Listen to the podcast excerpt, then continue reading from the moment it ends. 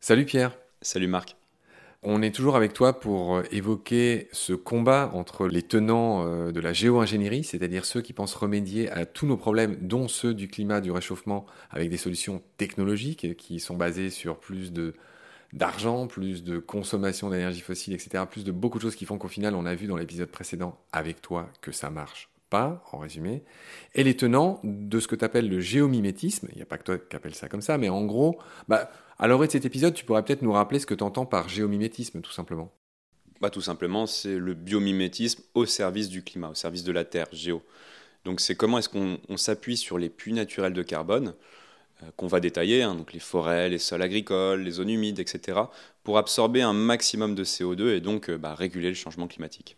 Très bien, magnifique. Donc bah, je te propose qu'on enchaîne tout de suite euh, par un de ces puits de carbone. Qu'est-ce que tu peux nous raconter sur des solutions malines qui sont basées sur les forêts? Alors, le truc que tout le monde a en tête à peu près facilement, c'est reforester. En gros, planter des arbres. Chacun a l'intuition que les arbres absorbent le CO2. Tu as dit dans un épisode précédent que le CO2 était un fertilisant pour les arbres. C'est de fait un gaz qu'ils absorbent pour pousser. Donc euh, les arbres, bien sûr, séquestrent le carbone. Alors, tu vas nous l'expliquer. Ils en rejettent aussi un peu. Hein. Mais en gros, par quoi passent ces solutions Pierre, concrètement? Bah, Effectivement, quand on parle de puits naturel de carbone, on pense spontanément aux arbres, et c'est logique, c'est vrai. Bon, déjà, il faut dire que la déforestation et la dégradation de nos forêts, c'est 20% de nos émissions chaque année, donc c'est euh, colossal. En contre-mesure de ça, la reforestation, ça pourrait être euh, bah, autant. Et c'est ce que nous dit l'école polytechnique de Zurich, qui a fait des modélisations satellites assez novatrices. Elle nous dit qu'on peut reforester potentiellement sur l'équivalent d'un tiers des surfaces de forêt actuelles c'est-à-dire une, superficie grande comme euh, l'Amérique du Sud, euh, grosso modo. Donc, c'est des terres, par exemple des terres semi-désertiques, etc., qu'il faut reconquérir par les forêts. Mais ça, ça permettrait d'absorber, voilà, euh, entre 10, 20, plutôt 20% de nos émissions chaque année. Donc, ce qui est énorme. Encore une fois, c'est du toute chose égale par ailleurs. Mais ça pose la question de comment est-ce qu'on reforeste, puisque on peut reforester en monoculture, et ça, c'est pas du tout du géomimétisme, ça, c'est même de la géo-ingénierie quelque part, puisqu'il n'y a pas de monoculture dans la nature.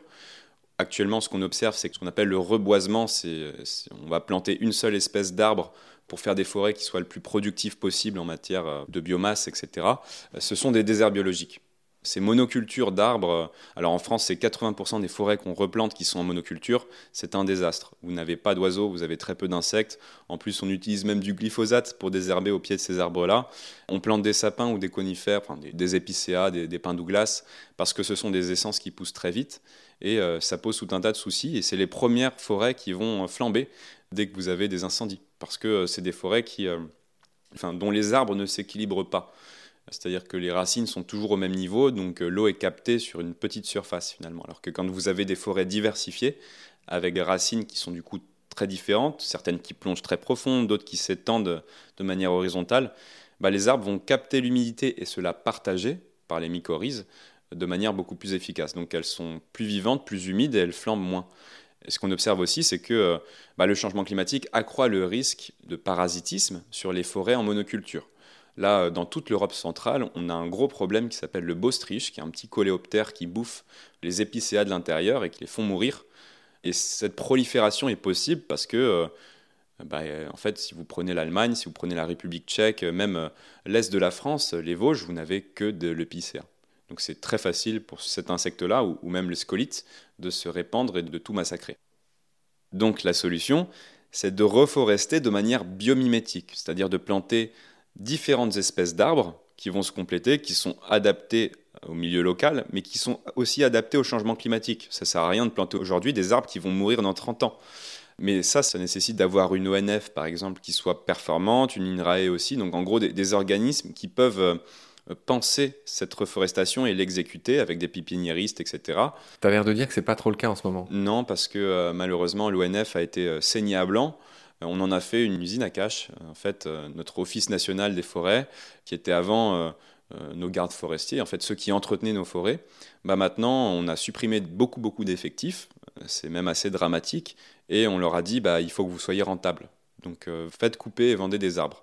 Donc on se retrouve maintenant, alors L'ONF, c'est les forêts publiques, hein, mais on a aussi les forêts privées en France. Mais on, se retrouve avec une gestion des forêts qui est vraiment orientée vers le cash. Et donc, on se retrouve à vendre des arbres, des magnifiques troncs de chêne, par exemple, aux Chinois, qui les achètent cash, même plus cher que le prix du marché, et on réimporte des meubles. donc, c'est assez dramatique et ça provoque une perte des capacités de nos forêts à absorber du carbone. Est-ce qu'on a dit tout ce que tu dis dans ton livre sur les forêts, sur les solutions malines euh, qui pourraient bah, nous permettre de réabsorber, euh, tu dis, jusqu'à 20% de nos émissions de carbone? Moi, j'ai une remarque de bon sens qui est peut-être idiote. Là, on a vu tous les incendies cet été, etc. Entre les incendies alors, tu as dit que les histoires d'essence, faut faire attention. Est-ce que déjà c'est obligatoire de replanter juste après chaque incendie? Pas sûr. Et en tout cas, de faire bien attention à ce qu'on replante. Enfin, c'est les grandes questions que tout le monde se pose en ce moment.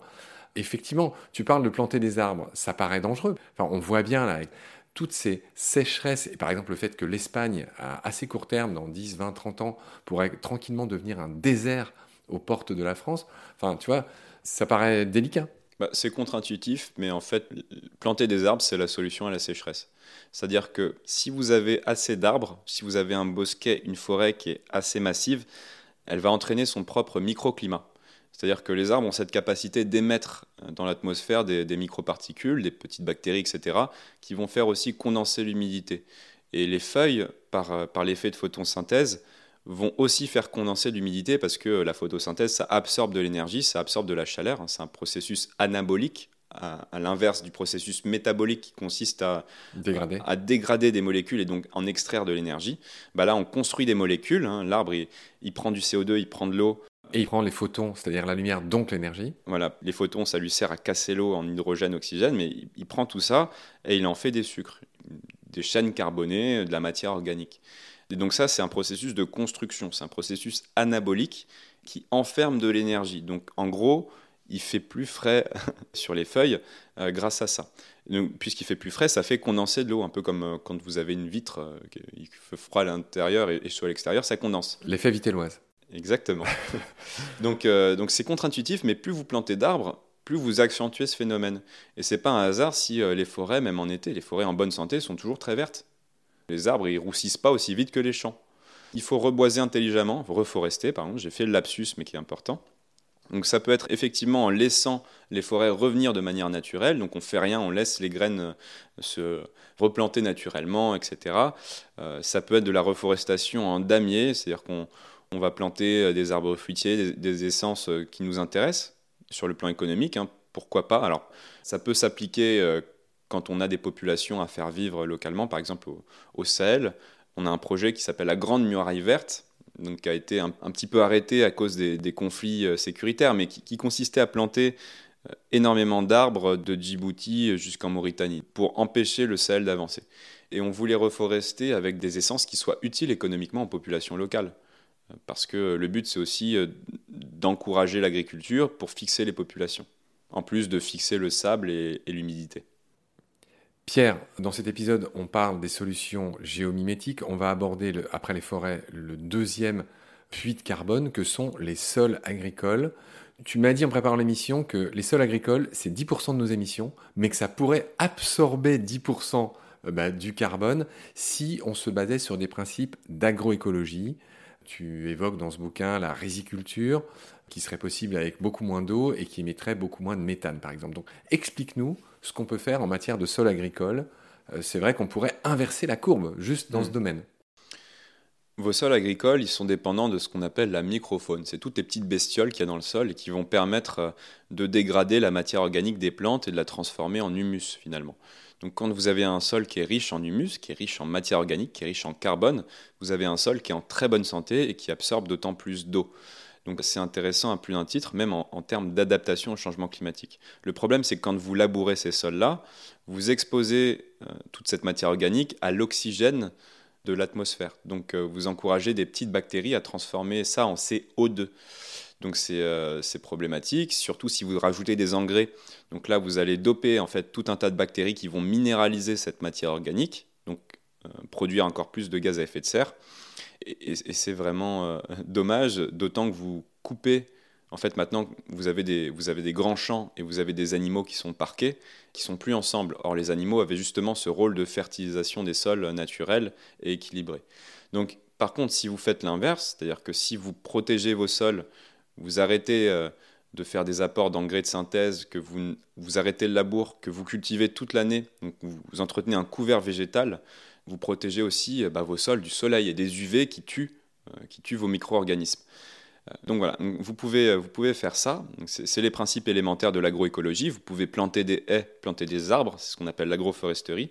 Et ça, bah, ça va réaugmenter les circuits de fertilisation, l'apport de biomasse, donc la santé des réseaux de mycélium, des petits champignons dans le sol qui vont partager les nutriments entre les plantes et l'eau. Et donc, bah, progressivement, vous allez pouvoir réabsorber du carbone dans les sols et transformer en humus, qui est une forme stable, et absorber comme ça peut-être 10% euh, de nos émissions si on faisait de l'agroécologie à l'échelle mondiale. Donc évidemment, les solutions sont différentes en fonction de, là où on est. Hein. Les sols ne se comportent pas de la même manière au, Sahel que, chez nous, ou, euh, même qu'en Asie. Euh, où il est question beaucoup de rizières. Les rizières émettent énormément de méthane, puisque bah, les rizières, c'est des petits marécages, hein, où vous avez une eau qui stagne, dans lequel tombe de la matière organique végétale, donc qui est dégradée par des bactéries qui ont peu d'oxygène, donc qui transforment ça en CH4, en méthane, plutôt qu'en CO2. Voilà. Donc l'idée, c'est comment est-ce qu'on arrive à des rizières qui utilisent beaucoup moins d'eau. Et donc ça, c'est ce qu'on appelle la technique du SRI, système de riziculture intensif, qui en fait... Euh, un nom qui fait peur comme ça, mais qui consiste juste à humidifier beaucoup moins les, rizières, à planter les grains de manière plus espacée, de manière à ce qu'ils développent des racines plus profondes, qu'ils aillent chercher l'humidité plus profonde et qu'ils n'ont pas besoin d'avoir les pieds dans l'eau tout le temps. Pierre, tu as parlé de l'importance de l'interaction entre l'animal et le végétal. Hein. En gros, euh, on, va y revenir, mais c'est vrai que, bah, a priori, les animaux, s'ils sont euh, décorrélés, s'ils vont pas paître euh, là où il y a des choses qui poussent, intuitivement, on voit bien qu'il y a un truc qui va pas. Donc, en résumé, qu'en est-il? Bah, En résumé, vous avez besoin de remettre des animaux sur, euh, sur les sols agricoles. Parce que les animaux, c'est la clé du cycle de l'azote, notamment, et du phosphore. L'azote et le phosphore, les plantes en ont absolument besoin, tous les organismes vivants en ont besoin. C'est des substances qui sont rendues inertes très facilement quand elles sont exposées aux éléments. Mais par contre, quand elles sont dans les animaux, dans leur corps, dans leurs urines, dans leurs déjections, elles peuvent être assimilées par les plantes assez rapidement et assez bien, notamment grâce aux champignons, encore une fois. Donc si vous avez un équilibre agro-silvo-pastoral, donc euh, des animaux, des cultures et des arbres, vous avez bouclé la boucle du cycle vertueux de l'azote, du phosphore et du carbone, et de l'eau aussi. Pierre, on va passer au troisième puits de carbone important sur Terre. On en a parlé souvent dans Baleine sous gravillon. Il s'agit bien sûr des zones humides qui ne représentent que 3% des surfaces émergées, mais qui stockeraient 30%, 10 fois plus, de carbone. Donc ce sont des super puits de carbone. Or, toujours pareil, hein, même intuitivement, chacun a l'intuition que les zones humides, ne serait-ce qu'en France, mais partout dans le monde, elles sont ratiboisées. On construit des villes dessus, on les assèche, on les draine, depuis le Moyen Âge, hein, ça se passe comme ça. Or, évidemment, ces marécages, ces zones humides, euh, c'est peut-être pas très glop, mais il y en a besoin. Donc, par quoi passent les solutions que tu évoques concernant ces zones humides? Bah, effectivement, les zones humides, c'est un super puits de carbone naturel qui est très mal connu, mais euh, pour la, raison assez logique que je vous expliquais pour les rizières, hein, c'est que vous avez des plantes qui poussent et qui meurent et qui tombent dans une eau qui est pauvre en oxygène ou un sol humide. Et donc, elles ne peuvent pas être redégradées en CO2. La matière organique va s'accumuler, ça va former de la tourbe, par exemple, dans nos marécages, dans nos tourbières, ou de la vase dans les mangroves, et euh, ça contient énormément de carbone. Donc euh, là-dessus, effectivement, on a beaucoup asséché les zones humides pour l'agriculture, puisque c'était souvent des zones assez fertiles, ou alors parce qu'on voulait assainir des pays. De la malaria, par exemple. Ouais, voilà, de la fièvre des marées. Bon. Bon, ce qu'il faut savoir, c'est qu'une zone humide en bonne santé, où vous avez euh, des batraciens, donc des grenouilles, des libellules, etc., euh, vous n'avez pas de surpopulation de moustiques. Donc ça, c'est un peu une, légende urbaine qui a filé au, fil des siècles, mais qui correspond à la destruction de ces milieux-là aussi. Donc euh, l'idée, c'est que si on remet en eau d'anciennes zones humides, parce qu'on libère des terres agricoles, par exemple, parce qu'on réduit la part de l'élevage, eh bien, euh, on réamorce très rapidement ce puits de carbone. Et ça, c'est des études du CNRS, notamment en Franche-Comté, qui montrent ça. Le processus de turbogénèse reprend très vite. Et ça, c'est une bonne nouvelle. Donc, euh, l'idée, c'est. Excuse-moi, turbogénèse, c'est quoi? Pardon, fabrication de la tourbe, donc ah par le processus que j'expliquais. À partir du moment où vous asséchez une zone humide, vous asséchez la tourbe qui est en dessous, qui est potentiellement très inflammable. Hein. On a vu en Gironde hein, des feux de tourbe, ce qu'on appelait des feux zombies, des feux qui ont ressurgi du sol quelques jours après euh, le passage de l'incendie et qui ont réenflammé des massifs. Et du coup, euh, réhumidifier cette tourbe, c'est aussi une manière de prévenir de ces incendies-là. Mais quand vous réhumidifiez une zone humide, eh bien, vous relancez ce processus d'une manière assez efficace et assez rapide. Pierre, tu es dans un podcast qui s'appelle Baleine sous gravillon, qui est très très proche de l'océan. Dis-nous un mot d'autres zones humides célèbres que sont les mangroves sur le pourtour des océans, sur le pourtour des côtes, qui sont aussi très importantes. Ah, les mangroves euh, absorbent peut-être dix fois plus de CO2 que euh, les forêts euh, tropicales, par exemple. Pour une raison simple, hein. le, le, palétuvier, qui est l'arbre emblématique de la mangrove, il doit gérer le sel de l'eau qu'il absorbe qui est de l'eau de mer. Et ce sel-là va s'accumuler dans les feuilles très rapidement, et donc il va devoir renouveler ses feuilles aussi euh, assez rapidement. Donc vous avez un cycle de perte de feuilles, donc de matière organique, donc de carbone, qui vont tomber euh, bah, voilà, à leurs pieds. Là-dessus, vous allez avoir des crabes qui vont les enfouir. C'est ce qu'on appelle la, la bioturbation et ça va transformer euh, tout ça en une vase qui est très riche en carbone. Donc il faut absolument protéger les mangroves. On en a perdu euh, peut-être la moitié en, 40 ans, c'est énorme, notamment à cause de la creviticulture. voilà, la culture de la crevette euh, en, Asie, des hôtels qu'on voulait sur la plage, etc. Enfin bref, et l'idée c'est vraiment de replanter ces mangroves-là. Donc ça repousse très bien et très vite une mangrove, ce qui est une bonne nouvelle. Et c'est aussi une pouponnière pour les poissons qui servent à la pompe biologique océanique dont on parlera. Parfait. Pierre, on va aborder le quatrième puits de carbone dont il faut qu'on parle, qui est magnifique. Il s'agit cette fois du permafrost. Et là, c'est vraiment une belle histoire euh, qui parle aussi d'interaction finalement entre les animaux et ce qui se passe là-bas. Donc explique-nous en quoi une meilleure gestion du permafrost peut nous aider. Bah, le permafrost, c'est une bombe à retardement climatique, c'est-à-dire qu'ils font plus vite que prévu. Donc ces terres gelées en Arctique, en fondant, vont euh, vont permettre à des bactéries de se remettre en activité, de dégrader toute la matière organique, les plantes mortes, etc., qui étaient prisonnières des glaces. Évidemment, le problème, c'est qu'on accélérerait d'autant plus le réchauffement climatique, hein, c'est un cercle vicieux, et donc il faut trouver un moyen de ralentir la fonte du permafrost. Bon, il y a tellement de surface, etc., on reste sur des choses assez euh, hypothétiques, mais euh, dans les hypothèses qu'on a, on a euh, bah, la fameuse hypothèse Zimov, qui est un chercheur russe c'est un doc sur Arte, hein, ce que tu racontes. Un alors moi j'avais connu avant le doc sur Arte, mais le doc sur Arte qui est très très bien, que j'invite vraiment à visionner. Donc l'hypothèse Zimov, donc Zimov c'est un, un, chercheur de l'université de Sibérie orientale qui avec son fils ont recréé euh, un endroit qu'ils ont appelé le Pleistocène Park, dans lequel ils ont réintroduit beaucoup d'animaux. Donc des chevaux de Sibérie, des rennes, des yaks, des bisons aussi. Et pourquoi ils ont fait ça? Eh bien parce que ces animaux, l'hiver, ils vont gratter la musqué. Excuse-moi, tu avais oublié le bœuf musqué qui, est, qui, est, un de mes préférés. Eh oui, et puis euh, surtout leur rêve, c'est le mammouth, mais j'y viens. Donc ces animaux, l'hiver, ce qu'ils vont faire, c'est que pour se nourrir, ils vont gratter la neige pour trouver des petites herbes, des lichens, etc. La neige, c'est un isolant thermique. Quand vous avez de la neige sur un sol en hiver, c'est comme si euh, le sol avait une petite couverture. Donc en la retirant, vous exposez ce sol à un air qui est à moins 40, moins 50 degrés en Sibérie et donc qui permet de refroidir le sol sur euh, quelques mètres. Et ces quelques degrés que le sol va perdre va lui permettre de passer l'été. C'est une telle inertie que ça va ralentir le rythme de fond du permafrost. Et avant, euh, bah, pendant le Pléistocène, justement, on avait énormément, énormément d'animaux euh, dans ces grands espaces de, de toundra. Et leur rêve à eux, effectivement, c'est de cloner le mammouth, parce que le mammouth avait ce rôle assez essentiel de d'abattre des arbres, en fait, en se mettant sur leurs deux pattes arrière et en poussant euh, des conifères. Hein. donc, euh, quelque part, ils transforment de la, euh, la taïga, donc ces forêts du nord, ces forêts de conifères, en toundra. Parce qu'une fois qu'ils ont fait tomber l'arbre, bah, les autres animaux reviennent pour brouter les, jeunes pousses d'arbres, etc. Et donc faire gagner la steppe sur la forêt, quelque part. Tu dis dans ton livre que la densité animale en Sibérie était énorme avant l'extinction de la mégafaune. Je renvoie vers les épisodes qu'on avait fait avec Pierre-Olivier Antoine, que je salue, on avait parlé de, justement de ce qu'il appelle lui la gigafaune. Et c'est vrai que quelques millénaires, partout où l'homme est passé, on appelle la mégafaune, c'est-à-dire les cerfs géants, le mégacéros, le bison latifrons qui avait des cornes de 2 mètres d'envergure à l'époque. Enfin voilà, enfin tous ces énormes herbivores ont disparu. Ça s'est passé aussi euh, en Océanie, évidemment. Bref, et donc les IMOF, ce qu'ils veulent faire, c'est un peu ce que tu dis depuis plusieurs épisodes, en fait, de refaire coexister les herbivores avec tout simplement les zones de pâture. Oui, tout à fait. Bah, c'est une solution naturelle. C'est du biomimétisme d'écosystème. Bon, on en arrive à la dernière pompe biologique d'importance, Pierre, c'est tout simplement la pompe biologique des océans.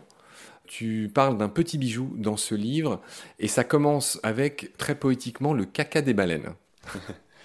Alors, la pompe biologique océanique, c'est comment est-ce que la vie marine va absorber du CO2 et va l'envoyer sur le plancher océanique. Donc, en gros, vous avez du phytoplancton qui pousse grâce à la lumière, hein, comme les plantes, qui vont absorber du CO2 dissous dans l'eau, donc qui vont faire de la matière organique, qui vont nourrir bah, le zooplancton, les petits poissons, les gros poissons euh, et euh, les mammifères marins. Et donc tous ces animaux-là qui contiennent du carbone dans leur corps, bah, il y en a une partie qui vont mourir et qui vont couler, et qui vont couler sur le plancher océanique. Et cette biomasse qui coule, bah, il y en a une partie qui va être mangée par des petites bactéries euh, au fond, qui n'ont pas beaucoup d'oxygène, donc qui vont faire du méthane. Quand il n'y a pas d'oxygène, c'est du méthane, c'est pas du CO2. Mais ce méthane ne va pas pouvoir remonter à la surface parce qu'il est écrasé par la pression de l'eau. Et donc il va cristalliser, il va se transformer en, glace de méthane, en caltrate, qui est une, une forme stable du carbone. Et donc l'idée, c'est que plus vous avez de vie marine, plus cet ascenseur-là est puissant. Plus l'ascenseur aussi euh, des carbonates de calcium, en fait des coquilles, des coquilles des, micro-animaux, euh, ça aussi, hein, carbonate de Les diatomées Les diatomées, effectivement. Bon, le diatomée, c'est du silicium, mais tout ça contient du carbone, carbonate de calcium. C'est du carbone et du calcium mis ensemble. Donc voilà, c'est ce qui va faire le sable plus tard, mais euh, tout ça coule du carbone. Les déjections des poissons en coulent aussi. Tu parlais des baleines. Les baleines, c'est véritablement le ver de terre des océans, c'est-à-dire que quand elles remontent pour déféquer en surface, eh bien, euh, elles vont livrer un, purin qui est très riche en fer, en azote, etc. Donc, qui va permettre à une nouvelle génération de phytoplancton de fleurir. On appelle un bloom planctonique. Et du coup, d'absorber du carbone. Et du coup, de nourrir du krill, donc du coup, de nourrir des baleines, etc. Donc, c'est euh, extrêmement bien pensé. Mais voilà, plus vous avez de vie océanique, plus vous avez de vie océanique. Oui, encourager la biodiversité et donc euh, évidemment protéger les baleines. On va y venir dans la solution d'après. Ce que tu viens de dire appelle aussi évidemment l'arrêt de la surpêche et de la pêche euh, industrielle. Et c'est là qu'on voit, qu'on touche du doigt le fait que finalement tout est lié. Tu vois, c'est pas le tout de le dire. Là, on vient de l'illustrer en, un exemple, mais il y en a mille. Tu m'as aussi parlé des cachalots, de cachalots qui remontent avec un, effet qui ressemble à l'upwelling qui m'intéresse. Quand ils remontent des profondeurs, les cachalots, ils vont très profond. Pourquoi tu en parlais? Bon, alors c'est euh, c'est peut-être un effet qui est un peu moins sensible que euh, les déjections des mammifères marins, mais quand un cachalot remonte, il entraîne dans son sillage des nutriments euh, des profondeurs par un, effet de mini-vortex quelque part. C'est le phénomène du poiling, hein. c'est quand les nutriments des profondeurs remontent en surface et viennent permettre un essor du plancton parce qu'en surface, bah, vous avez de la lumière. Donc voilà, en fait, euh, les cachalots sont d'autant de petits ascenseurs à nutriments quelque part. Oui, tu parlais de vers de terre de la mer, je trouve ça, je trouve ça magnifique comme métaphore. Et c'est là que tu rejoins un peu les propos de ton fameux mentor Gaël Giraud qui a préfacé ce livre. Toi aussi, tu aimes la puissance des métaphores au passage. C'est un petit compliment que je te fais. Hein. Très bien. Ainsi s'achève notre épisode qui était consacré à tous ces puits de carbone naturels dont il faut prendre soin. Je récapitule les forêts, les sols agricoles qui peuvent être, euh, comment dire, utilisés autrement plus efficacement. Les zones humides, tout ce qui est marais, etc., tu l'as bien dit, tout ce qui est tourbière, etc., il faut les protéger. Tu as aussi dit un mot important sur les mangroves. Le quatrième, c'est le permafrost avec cette histoire de euh, Zimov, père et fils. Pourquoi pas retrouver un jour de ce qui pourrait ressembler à des mammouths, en tout cas avec tous ces grands herbivores, les bœufs musqués, les bisons, les troupeaux dont on a besoin. En gros, il faut juste laisser faire la nature. C'est ce que tous les naturalistes, un petit peu au fait, ben, raconte depuis longtemps finalement. Et le dernier puits de carbone dont tu as parlé, c'est la pompe biologique océanique qui va en gros de tout ce qui vit dans l'eau, du phytoplancton aux baleines. Voilà. Donc je te remercie pour toutes tes lumières. Je te retrouve très vite pour notre dernier épisode qui va concerner eh ben, ce qu'on a dit dans les premiers épisodes, c'est-à-dire que tout ce qu'on dit là, sans volonté politique, sans stratégie, sans politique publique, ben, ça ne pourra pas être mis en place. Donc on va voir avec toi tout ce qu'on peut faire qui sont plutôt du ressort de l'humain que bah, de la nature, on va dire ça comme ça, que du vivant, je préfère dire. Enfin bref, d'ici ce dernier épisode, prends soin de toi, je te retrouve très vite, salut. À bientôt Marc.